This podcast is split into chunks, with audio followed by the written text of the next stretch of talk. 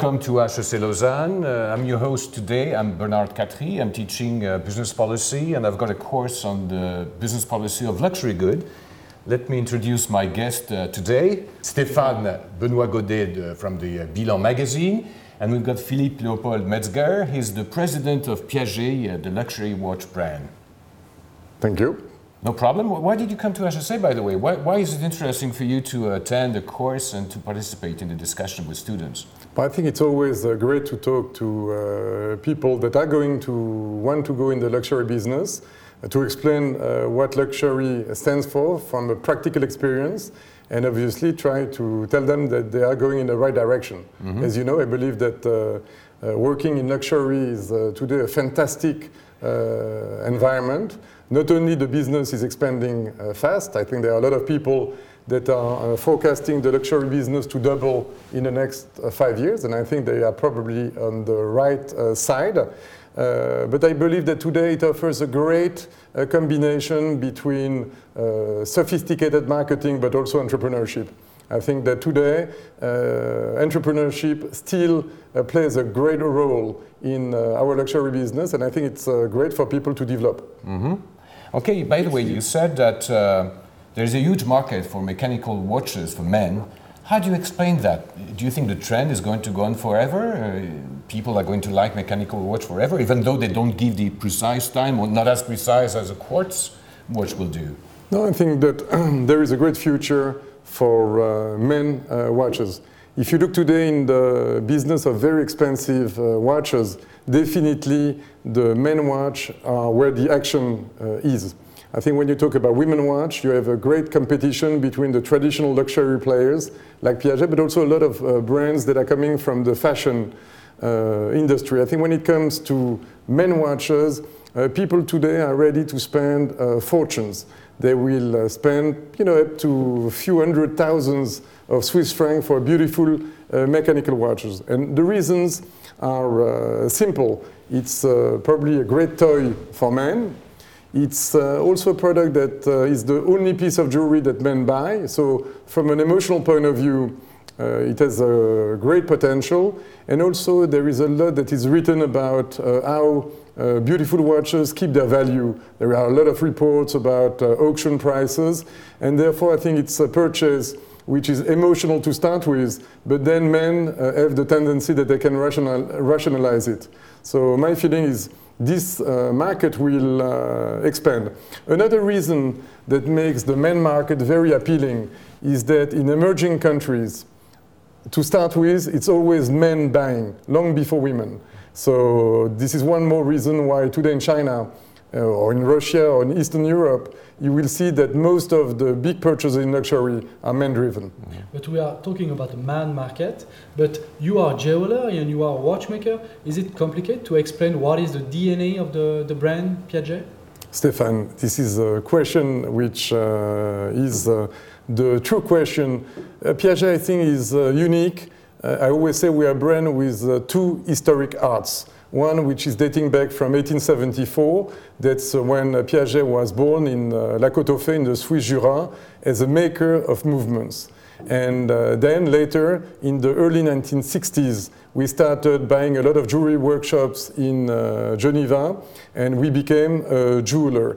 And uh, today, I think that it makes uh, the job difficult because you have to ask the question jeweler versus watchmaker. But the truth is, because we have legitimacy in both uh, businesses, because we have expertise in both businesses today, it makes a lot of sense uh, for us today to be both a great watchmaker and a great uh, jeweler.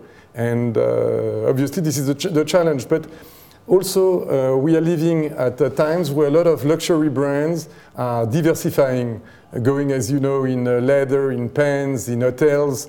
Uh, for us, uh, my luxury is yes, I have to be good in watches and good in jewelry, but I will not uh, diversify for the moment. I will only concentrate in those two areas.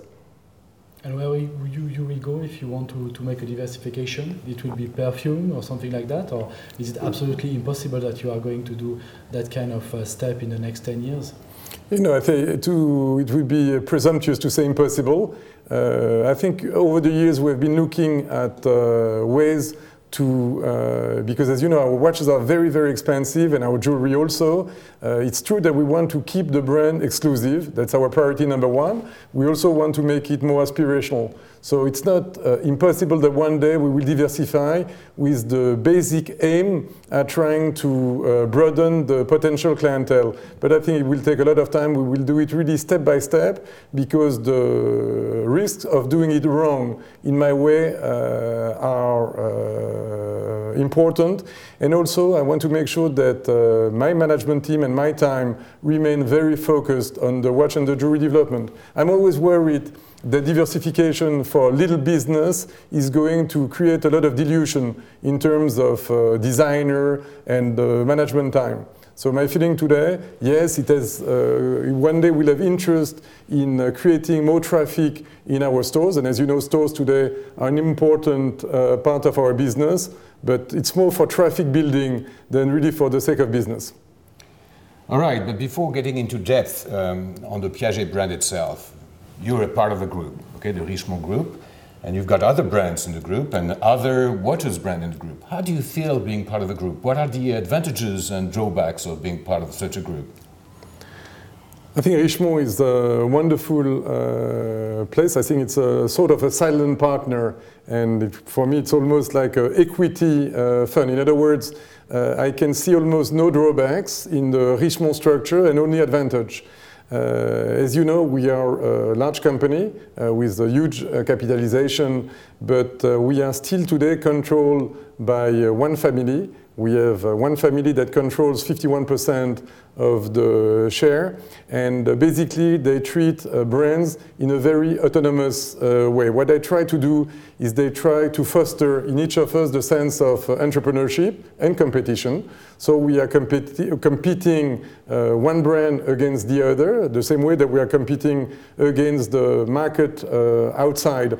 But my feeling today, it's uh, we have, uh, once the strategy is uh, agreed by our owner and by the management, and as you know, they are looking uh, only uh, deeply in what we do product-wise and advertising-wise, but when, once they are happy with the strategic direction of the brand, the positioning of the brand, I think obviously they give us the resources that we need uh, to expand, whether in terms of uh, developing our manufacturers, developing our research and development capacities, developing our uh, retail uh, structures, investing in uh, people, and, and, you know how important it is today uh, to have the right people working in uh, luxury companies.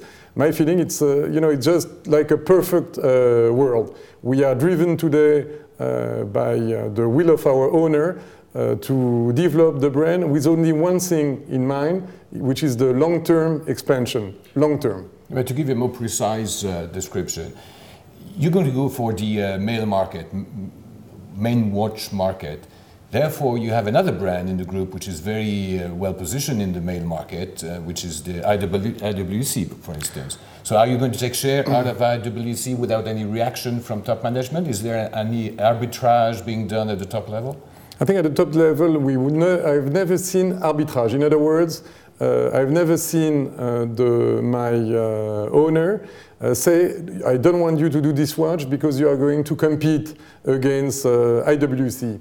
I think he would be a lot more subtle uh, than that. He would try to say that maybe a product that I want to launch, it's not going to be right when he looks at the DNA of the brand, and very often it would be right. Again, he's going to make sure that we uh, expand the brand with a very, very long-term uh, vision. So definitely, if uh, Piaget was going to focus its main business on uh, uh, more sport-looking uh, watches, if I was going to develop a watch for the aviation with a positioning as an aviator watch, or I think it would be saying it's stupid uh, you know, don't run uh, right against a brand from the family. But I, I, would say that that never happens because we are living in an environment where we understand our DNA so well that we are going to uh, launch, uh, in the case of Piaget, watches for men, which are both elegant and technical, and they are not competing at all directly against IWC.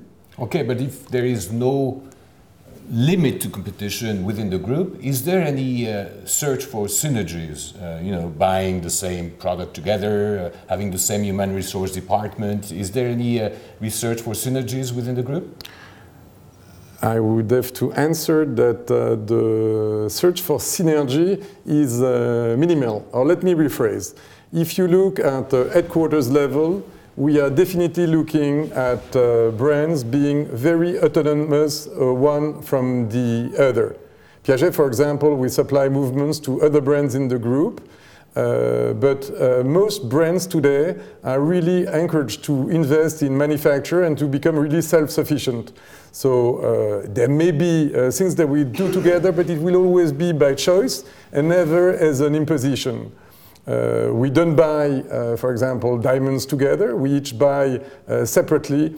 And I think, again, it's back to the will of uh, our owner and the will of Richemont that we all act as entrepreneurs. So there are some that are going to be better than others, but I think what the management is saying is that they are, they are empowering uh, each brand chief executive officer to be its own uh, manager, to be its own entrepreneur. And the weakest will lose and the strongest will win.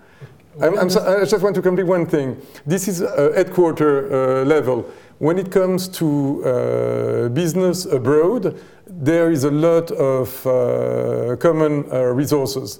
So if you take an example, I uh, work probably within uh, 15 uh, Richemont companies abroad, mm -hmm. and each time Piaget and other brands, we are going to have our specific teams for marketing, for retail, for selling, uh, so everything which is going to be brand and marketing specific will be handled by each brand, but obviously we are going to use common human resources, common warehousing, common after sales, uh, common financial structures.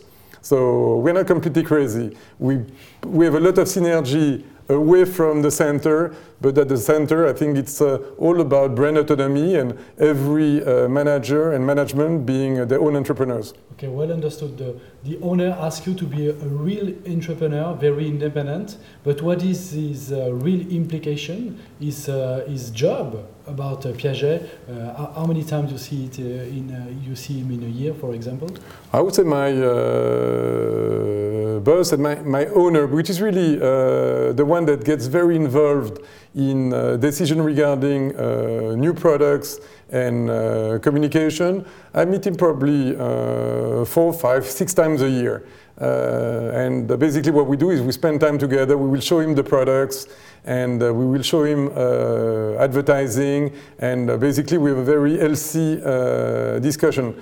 Again, is... Uh, you don't have sales forecasts, things like that? expectation about the, the results, financial results?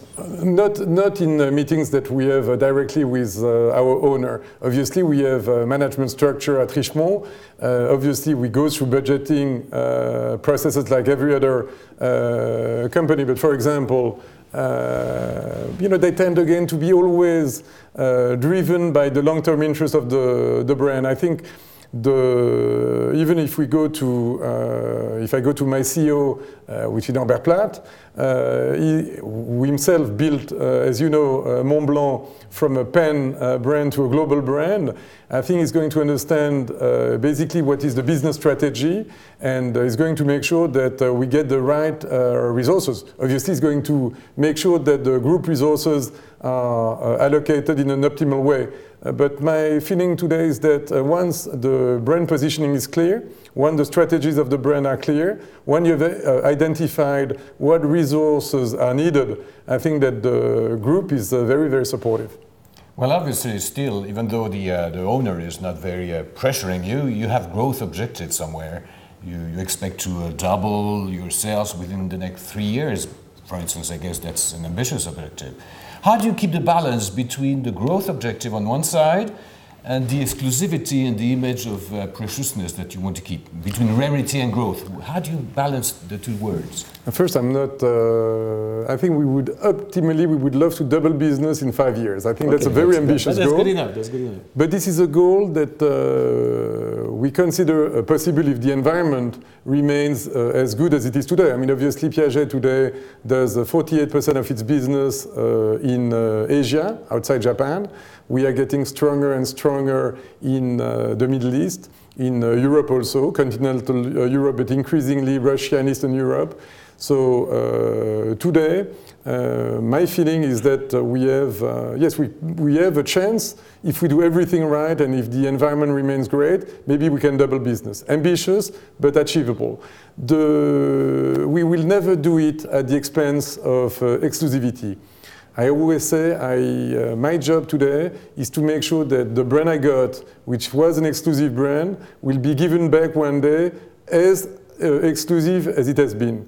I still would like to have the brand more aspirational, but I will never, never go for growth over exclusivity. I think growth will happen uh, because, again, uh, there are a lot of uh, territories today where Piaget is well accepted that are growing. Also, because the demographics are favorable. People start uh, buying, as you know, from basically very early age, 20 years onwards. They live longer. They spend probably, I hope, uh, until they are in their late 80s or 90s. So there are a lot of uh, explanation why uh, there is business growth and also a lot of explanation why brand should probably for some of them go back to what they have done which is over distributing over producing and over diversification as you know, Piaget, it's all about exclusivity. When you look at most of my competitors, they're all trying to reduce volumes and increase uh, average prices. So in terms of uh, positioning of the brand, I think we have uh, made a good move, which was to uh, bet everything on exclusivity and keeping exclusivity. And I think that will remain the policy of Piaget. But don't you think that there is a big risk for the luxury industry to be uh, always uh, going up on the on the price on the, the price segment and to be uh, not luxury but super luxury. Don't you think that there is a real risk if the middle class in Switzerland for example can't afford a Piaget uh, uh watch uh, mechanical for, for men I think it's a very good question. I think the, case of Piaget is a little bit uh, specific in a way because we were always uh, so high on the pyramid of uh, luxury that, yes, what we are doing at the moment is we have been uh, trying also to have uh, more entry price uh, for our product line. We launched in, ATC, in 2006 a ladies' watch for 4,500 Swiss francs. For men, we have uh, products around uh, 11,000 Swiss franc onwards, which is expensive, but obviously uh, less expensive than where we used to start from. I think the danger is not so much about what a brand like Piaget is going to do or become. I think the danger is of a lot of the medium brand that don't have the creativity, the innovation, or the name to sustain a business at very, very high prices. I think those people that are betting, that are basically leaving aside the middle class and the middle range where they were good and uh, believing that they can do whatever going upwards and basically keeping uh, a very, very steady or growing business, I think some of them are going to fall on their feet. Well, uh, you seem to have an ambitious but achievable goal, and you seem to rely on innovation and creativity to reach that goal. Now, every time I listen to watch manufacturers, they're saying the same. They're saying, well, we rely on innovation and creativity. Well, now, can, can you explain how you can be better than others in terms of innovation and creativity? How do you manage? What are the processes, the people? How do you make it better than the others in terms of creation and, and innovation? A lot obviously is running from the DNA of the brand. This brand was uh, always a brand where a lot of investments were made on the product. Uh, I say always that for Piaget, the real star is the product and that the artisans are our heroes. And I really believe in that uh, statement. So uh, what we have uh, done at Piaget is we have uh, so far invested massively in developing our two manufacturers. You know that every uh, Piaget watch is done completely in-house. We do the movement in La Côte-aux-Fées, that's our movement manufacturer in the Swiss Jura. We do the watch in uh, Geneva, that's where we basically uh, go from often the thread of gold. We are going to build a watch, the watch, the case, the bracelet, we are going to do when it's a diamond set a product, all the precious uh, stone uh, business. So my biggest investment was at the beginning on uh, the manufacturers. Then obviously I've invested massively on people. Uh, today I have uh, six designers working in-house, which is a lot in our industry. I have about 50 people that are involved day to day in the creation of new products. They are uh, marketing people, they are uh, constructors, they are developers, and protot- prototypists. So those people, they are focused on uh, creativity and uh, innovation. And obviously, we give them a lot of freedom. Uh, they know that if they are creative, they know that if they are innovative, I will not be able not to uh, put on the market what they've been designed. So it's a brand uh, whose DNA was always high, creativity was always high in our DNA, and uh, it continues. They are free. It's, uh, I think it's a company where creativity and innovation is uh, fostered. As you know, last year we came with that incredible watch called Magic, which is a watch for ladies which is uh, horizontal, but you can uh, change it in three directions, horizontal, diagonal, vertical, and every time the dial is uh, changing. That's uh, pure uh, magic, but magic that is available uh, because people have that sense of freedom. They have that sense that if they come with something which is new and exciting, we are going to take the product very quickly and introduce it. And again, this is what we try uh, to foster in our company is a short-term uh, development process. Uh, today, if you come with a great idea, the product is going to be in the market 12 months down the road. And I think this is a great uh, incentive uh, for people to be forward thinkers. And um, you know, I, I, always say it's a virtuous circle, uh, but it's also for me sometimes difficult because there is so much creativity. There are so many new products that at uh, one stage we, are, we have that complex uh, choice. Aren't we, do, aren't we uh, doing too many new products? Aren't we uh, running uh, too short life cycle for new products? And um, I think at this stage we are probably trying to see how we can organize our business uh, maybe a little bit better between uh, more uh, long-lasting bestsellers uh, while obviously keeping that sense of uh, creativity and innovation. What is your uh, bestseller now? Your, your best product in the, the watch? My best-selling line? Yes. My best-selling line today is the Polo line which probably contributes around 20% of my overall watch sales, which is obviously for us big, uh, but for uh, some company which are very focused on single bestseller, they would be very, very uh, far away from what I do. We are just in a financial crisis, it's turning in an economical crisis. What is the, the, the, the great risk for Piaget at that time? Again, I think there is uh, definitely uh, some areas that are going to be more uh, exposed today uh, to difficulties. I think America probably, uh, continental uh, Europe to a certain extent. Again, if you look at the geographic spread of Piaget, which is quite high, our exposure in Asia, the Middle East, and uh, Russia and Eastern Europe, that's probably where we do, uh, you know, at least three quarters of our business. If the crisis becomes global, uh, then we will be affected. But if the crisis remains uh, more uh, driven to the major uh, center like uh, America, uh, countries like the UK or some European countries, I think we will be someone, somewhat sheltered. Well, this being said, I think that as a group, you know that our owner is always called Rupert the Bear, mm -hmm. and obviously we are going to try to make sure that we keep our costs uh, within reason, and uh, yeah, that we prepare in case there would be a slowdown. I would say that today uh, there are no indicators that the luxury business uh, is slowing down in general. I don't think that uh, for Piaget there is uh, any worrying sign, but again, we have to be careful, and you know, things can happen quickly. But you know, I would say we are not overly worried for the moment. Okay, just a last question to finish up. You're talking about risk. It seems that you have a geographical spread mm-hmm. across the world. In addition to that, you have a product spread because you are investing in new products. Uh, isn't there a third spread which may be risky, the spread into retail? Because you want to control everything from manufacturing to retail. And you are starting to have your own retail operation. You have 55 uh, stores, uh, retail operation of your own. It's very expensive to own your own retail. So aren't you too much spread geographically, product wise, and distribution wise? This is a, a difficult question, but uh, a question on which I think we, we have to be uh, strong. And I think that the nature of the brand, the nature of the product is such that uh, retail is uh, the road that we have uh, to continue.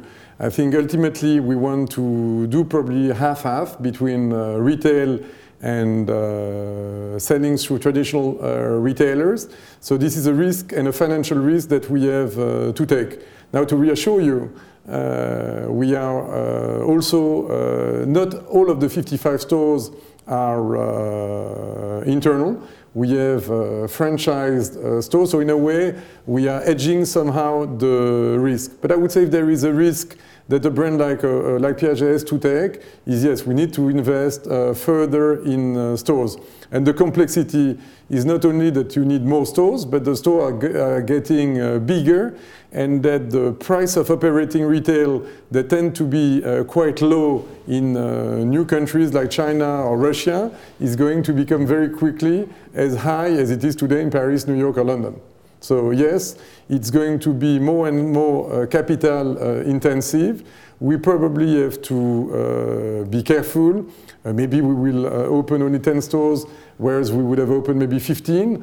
Uh, but I think it's something that we cannot go backwards. Again, maybe we will have some franchise to edge a little bit the risk. But the way, in my view, for luxury is the, it's going to be retail, and this is going to become soon, obviously, the key uh, channel of distribution.